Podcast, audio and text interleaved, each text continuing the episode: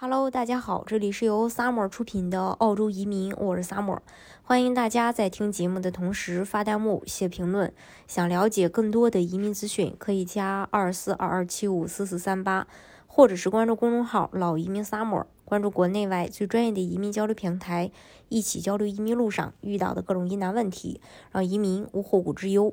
从三月二十日起，澳大利亚的老年和残疾支持养老金以及护理费将上涨，以应对不断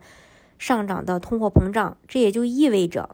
个人每周，就是说每两周吧，增加二十点一澳元，达到了九百八十七点六澳元；夫妇每两周增加了三十点二澳元，总计一千四百八十八点八澳元。资产审查限额也将扩大，以允许更多人获得部分养老金。单身房主的上限将增加到六千七百五十澳元至五十九万九千七百五十澳元，房主夫妇的资产上限将增加一万澳元，达到九十点一五万澳元。近五百万澳大利亚人使用这三种支付方式。社会服务部长安妮·拉斯顿说：“指数化是指，就是说把钱放进所有依赖我们社会保障体系的澳大利亚人的口袋里。”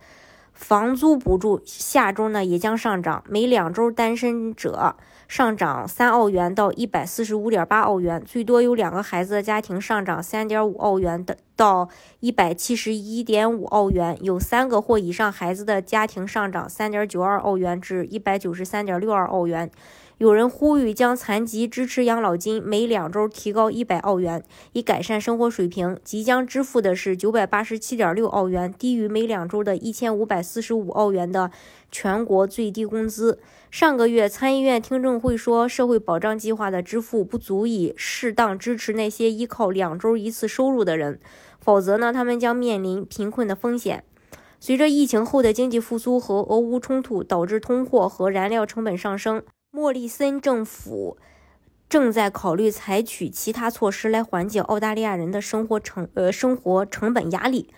呃，这是关于这一点。大家如果想具体了解澳洲的移民政策的话，可以加二四二二七五四四三八，或者是关注公众号“老移民 summer”，关注国内外最专业的移民交流平台，一起交流移民路上遇到的各种疑难问题，让移民无后顾之忧。